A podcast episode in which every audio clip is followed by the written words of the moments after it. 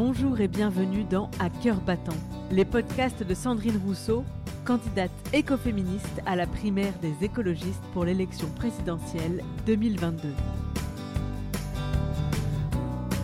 Oui, les temps changent. Oui, il est encore temps d'agir, mais non, l'homme providentiel n'existe pas. La femme providentielle non plus d'ailleurs. C'est pourquoi cette femme, Sandrine Rousseau, n'est pas entrée en campagne pour sauver la France, mais plutôt pour partir à la rencontre de ses forces vives, de ses citoyennes et de ses citoyens. Vous écoutez À cœur battant, des conversations avec Sandrine Rousseau, animées par les membres bénévoles de sa campagne. Je suis Clémence Bodoc, militante écologiste, et je lui tends le micro cette semaine. Pour réagir à l'émission, rendez-vous sur sandrinerousseau.fr. Écrivez-nous pour nous partager vos réactions, vos questions, et si le cœur vous en dit, rejoignez-nous.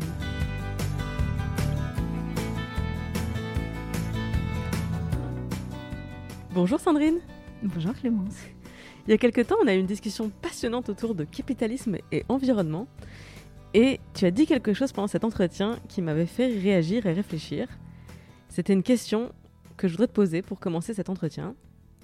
Pourquoi est-ce que le progrès technique ne nous sauvera pas? C'est une question qui mérite à peu près trois heures de discussion. T'as combien de temps là?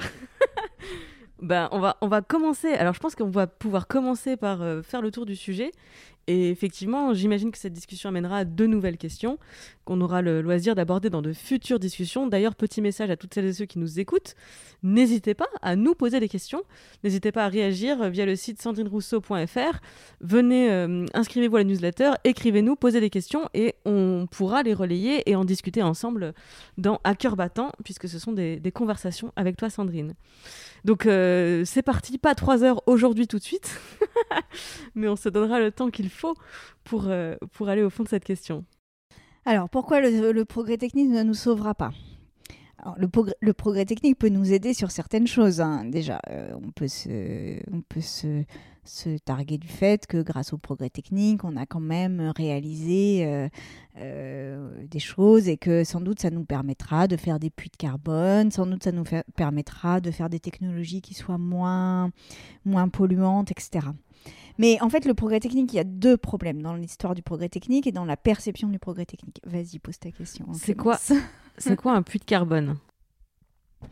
Bah, un puits de carbone, alors ça c'est bon, euh, il y a des ingénieurs et des, et des chercheurs et chercheuses qui travaillent sur l'idée que euh, on puisse capter. Alors le déjà, le principal puits de carbone, c'est un arbre, hein, par exemple. C'est-à-dire que ça permet de capter du CO2 et puis euh, de, de le transformer en matière. Et donc, y a, euh, tout le CO2 qui capte n'est plus dans l'atmosphère.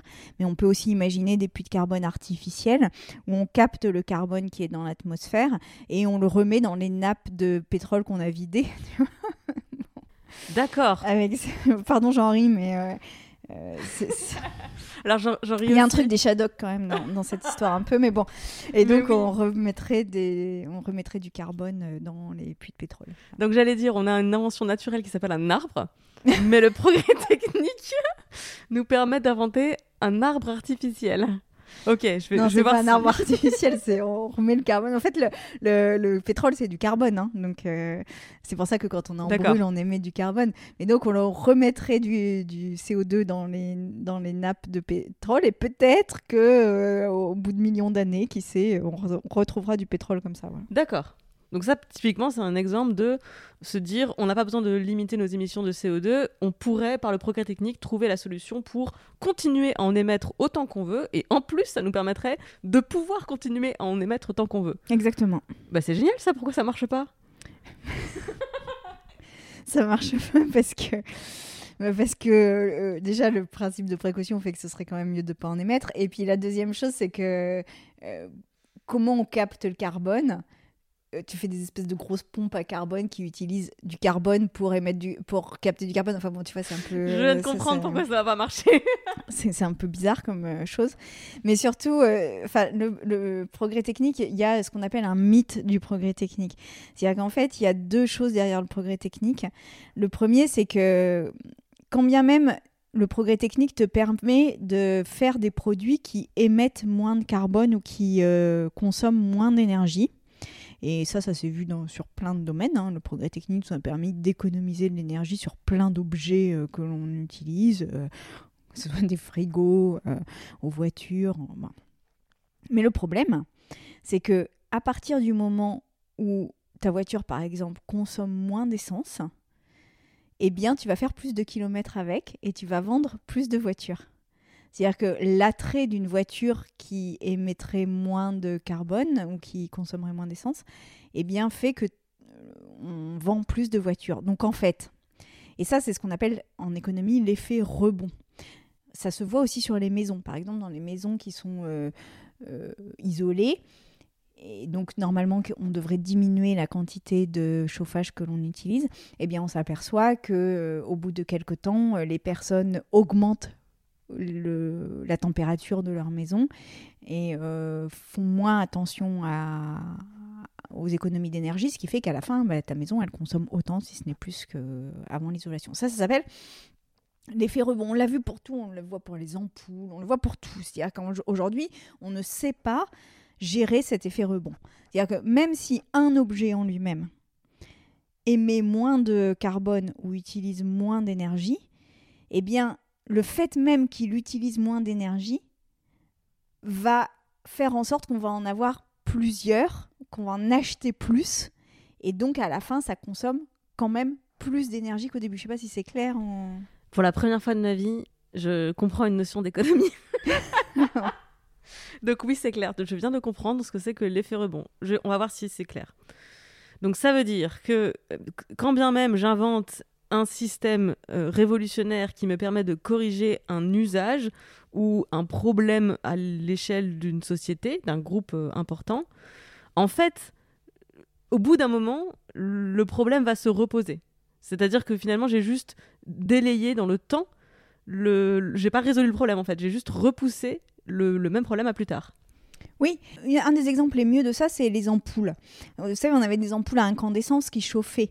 Et donc, euh, elles, consommaient beaucoup d'électricité. Et voilà. Et on a remplacé ça par des, ampoules fluorescentes, puis après par des LED. Et euh, les ampoules, en fait, quand on est passé des ampoules fluorescentes, normalement, on aurait dû diminuer par 10 notre euh, consommation d'électricité. Et ça s'est pas du tout vu. Et pourquoi? Parce que à partir du moment où on a eu des ampoules fluorescentes, eh bien, on a mis beaucoup plus d'ampoules dans nos logements, donc on a beaucoup plus éclairé. On a fait moins attention à éteindre une pièce quand on sortait de la pièce. Et en plus, sommet du sommet, c'est que les ampoules à, à- incandescence, eh bien, elles émettaient de la chaleur. Vous vous souvenez, on ne pouvait pas changer une ampoule parce qu'elle était chaude.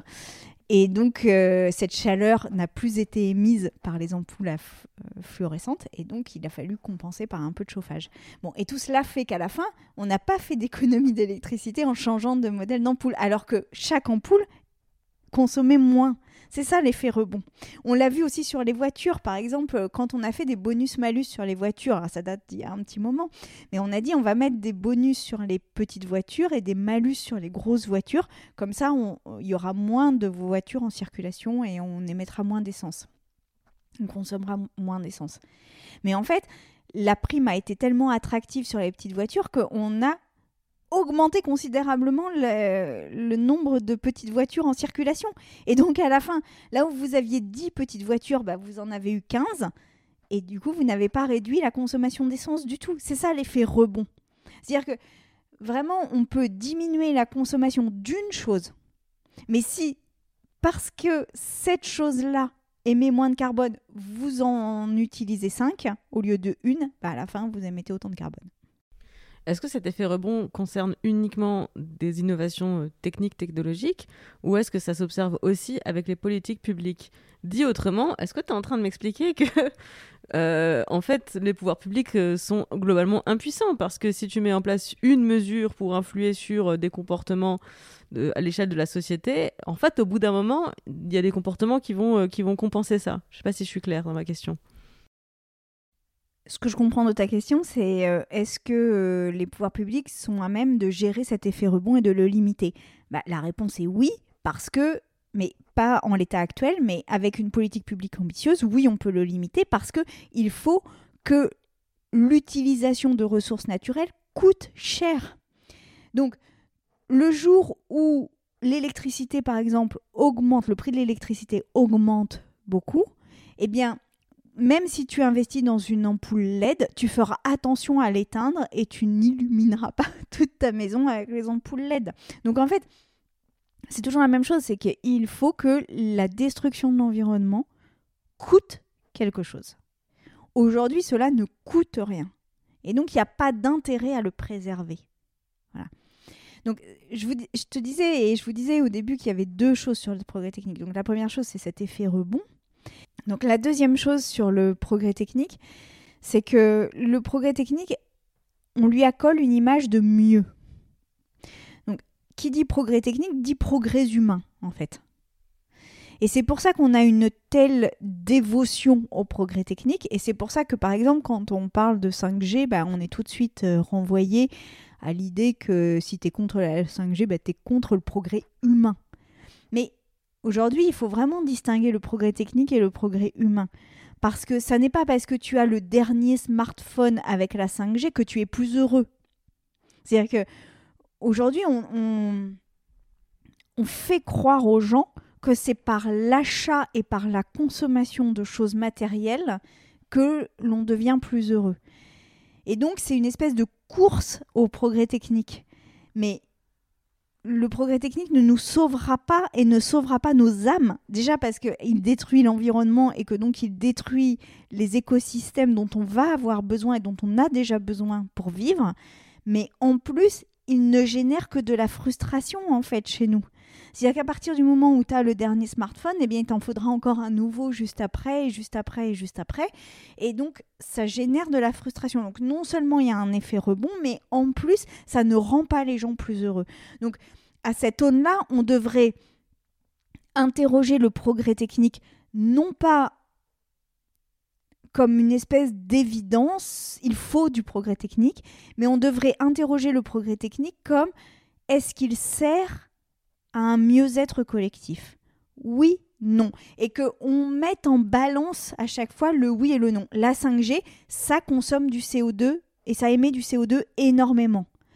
Est-ce que le bien-être que l'on en ressort est supérieur au danger que fait courir l'émission de CO2 Oui, non. Eh bien, c'est en ces termes qu'on doit poser la question. C'est pas juste il nous faut de la 5G pour voir un film sur Netflix sur notre smartphone. Enfin ça ça ça n'est pas le ça n'est pas une décision collective en fait. Et c'est vraiment en ça qu'on doit interroger aujourd'hui nos pratiques, c'est de se dire est-ce que collectivement on a intérêt à le faire? Que toi individuellement tu as envie d'avoir ton film sur ton smartphone? Oui. Mais est-ce que collectivement on a intérêt à le faire ou pas Et c'est cette question qui manque dans le débat public aujourd'hui. C'est qu'on ne se pose jamais cette question-là. Sur quels critères on, devrait se poser ces questions? Parce que là, tu prends l'exemple de la 5G, qui, alors certes, il y a débat sur la, 5G, mais euh, je trouve que c'est un débat qui est un peu plus facile à trancher. Je voudrais prendre un autre exemple. Euh, je voudrais prendre l'exemple du progrès technique dans le domaine de la recherche alimentaire, agroalimentaire. Euh, on le sait, bah, l'état de la planète, de l'environnement se, dégrade. Euh, moi personnellement, j'ai pas peur de pas avoir accès à Netflix dans quelques années. J'ai peur de pas avoir assez à manger parce que j'ai peur des, famines. et donc, jusqu'à présent dans ma vie, j'étais très très très anti OGM. Euh, je regardais avec une énorme méfiance tout ce qui était ingénierie, recherche autour du vivant, voilà tout ce qui était organisme génétiquement modifié je commence aujourd'hui à me poser sérieusement des questions en disant peut-être que j'aimerais bien qu'on trouve quand même finalement des aubergines qui grandissent sans eau ou des pommes de terre ultra résistantes à toutes les à tous les parasites. Et du coup, je trouve que c'est, enfin en tout cas, je, trouve que la question est un peu plus difficile à se poser dans ce dans cette dans cette sphère là. Et j'aimerais bien t'entendre t'entendre là-dessus, c'est-à-dire sur quels critères on se sur quels critères on pourrait s'interroger sur le bénéfice ou non du progrès technique. Euh, sur la 5G, l'exemple, c'est euh, une forme de confort. Sur celui que je viens de prendre, bah, ça repose plutôt sur de la peur de manquer. Donc, sur quels critères, finalement, on, pourrait s'appuyer?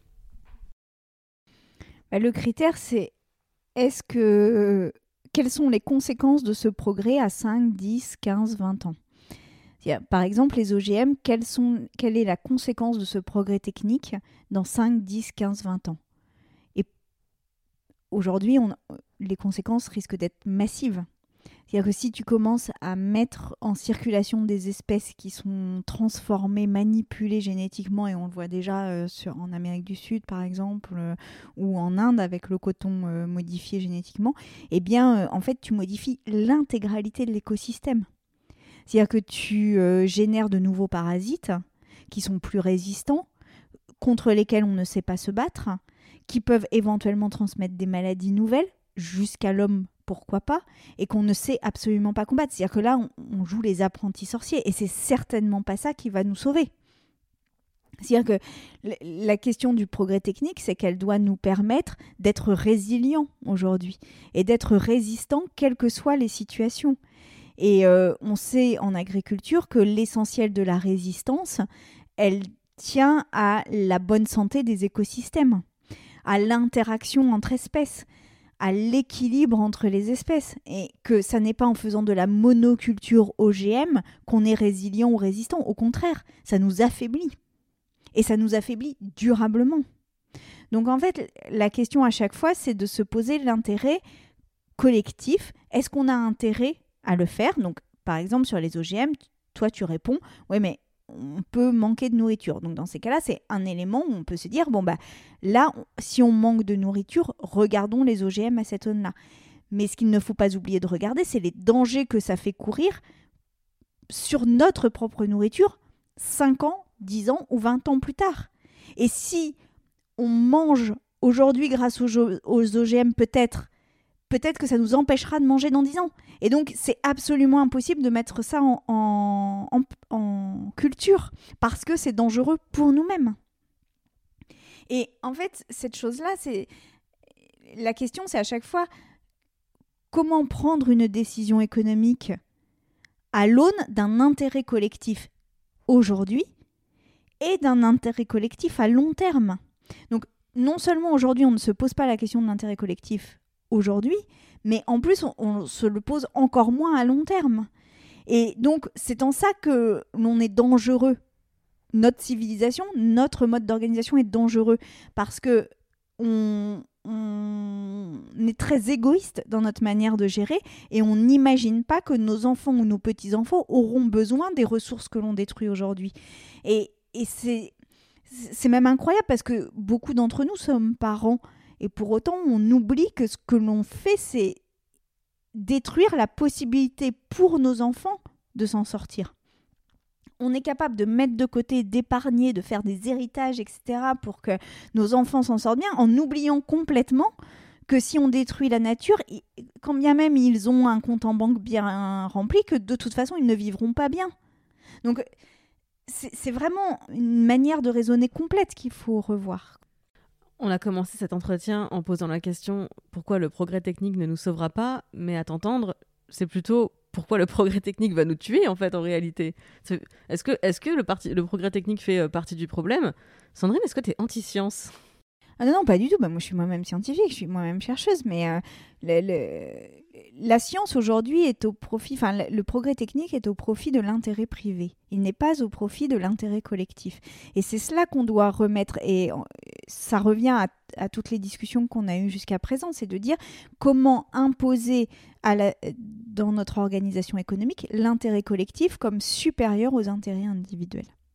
Et comment faire en sorte que les arbitrages euh, ne permettent pas des destructions qui sont irréversibles pour euh, les générations futures.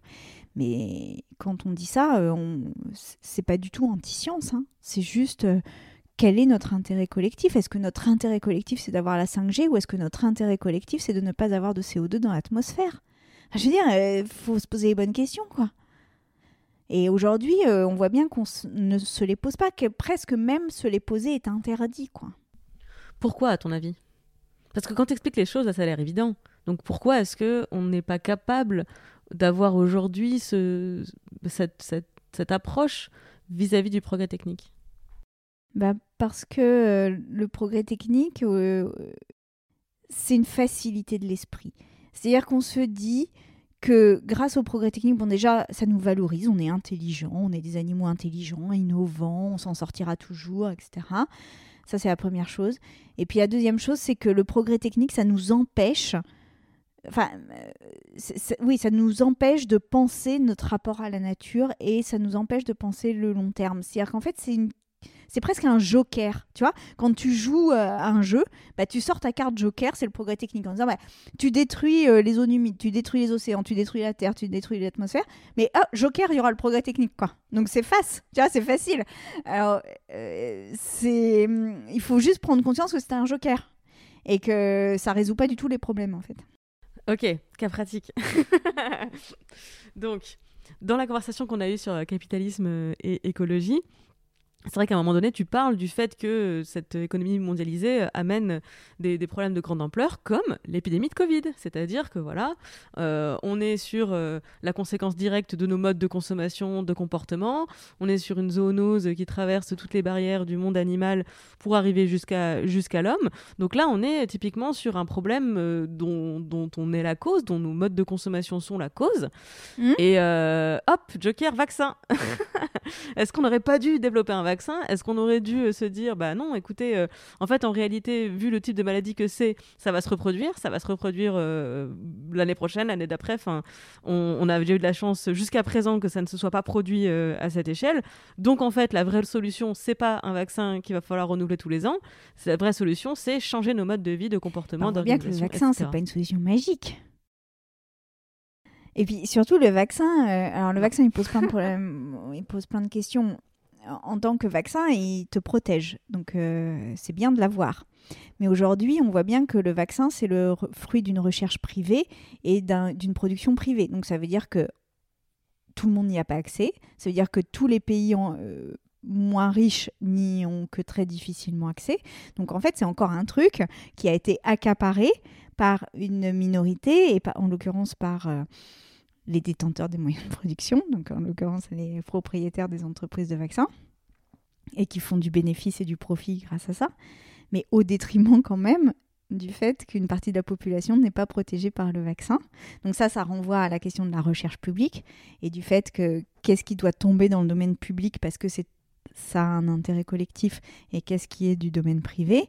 Là, en l'occurrence, un vaccin comme celui-ci, pour moi, devrait être dans le domaine public, devrait être issu de la recherche publique. Et d'ailleurs, il en est en partie issu. Bah, euh, Oxford, a trouvé celui de AstraZeneca. Mmh. Enfin, c'est Oxford qui a, le, qui a inventé le vaccin. AstraZeneca le produit à prix coûtant. Mmh. Mais c'est vrai que c'est limité dans le temps, je crois. C'est qu'après la, après la crise, ils vont récupérer le, ils vont, ils vont récupérer les bénéfices. Oui, puis c'est la seule. C'est-à-dire que les autres, c'est le Pfizer, etc. Ils sont. Euh, euh, donc euh, voilà, ça, ça renvoie à la question du bien public. Et puis, il y a quand même une question qui n'est pas posée dans cette, dans cette crise Covid.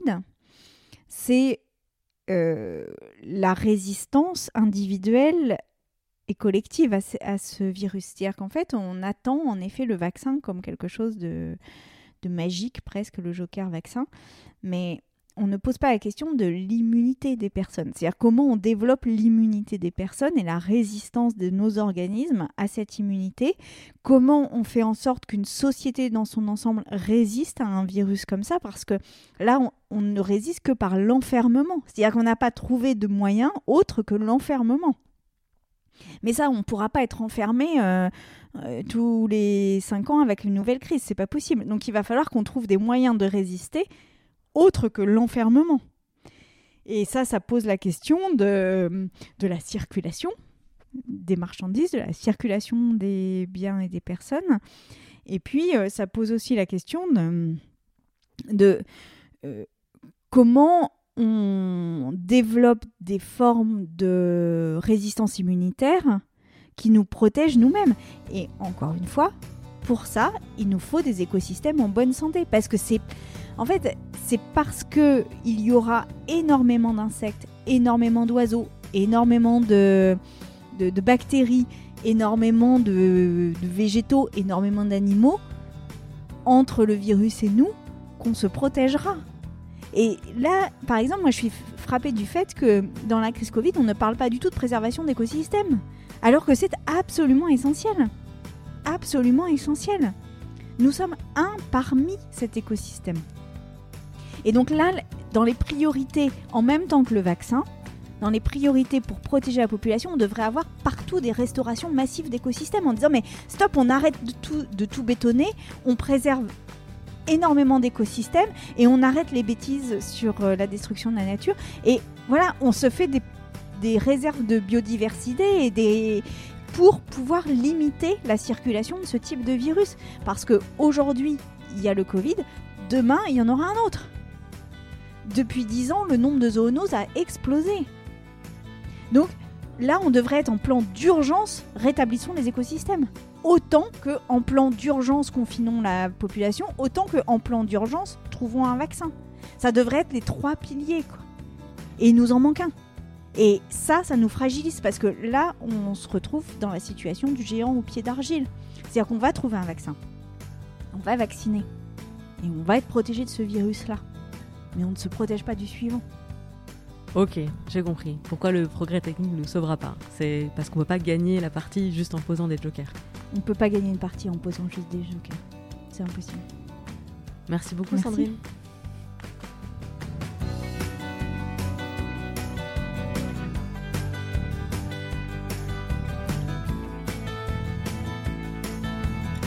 Vous venez d'écouter À cœur battant, conversation avec Sandrine Rousseau.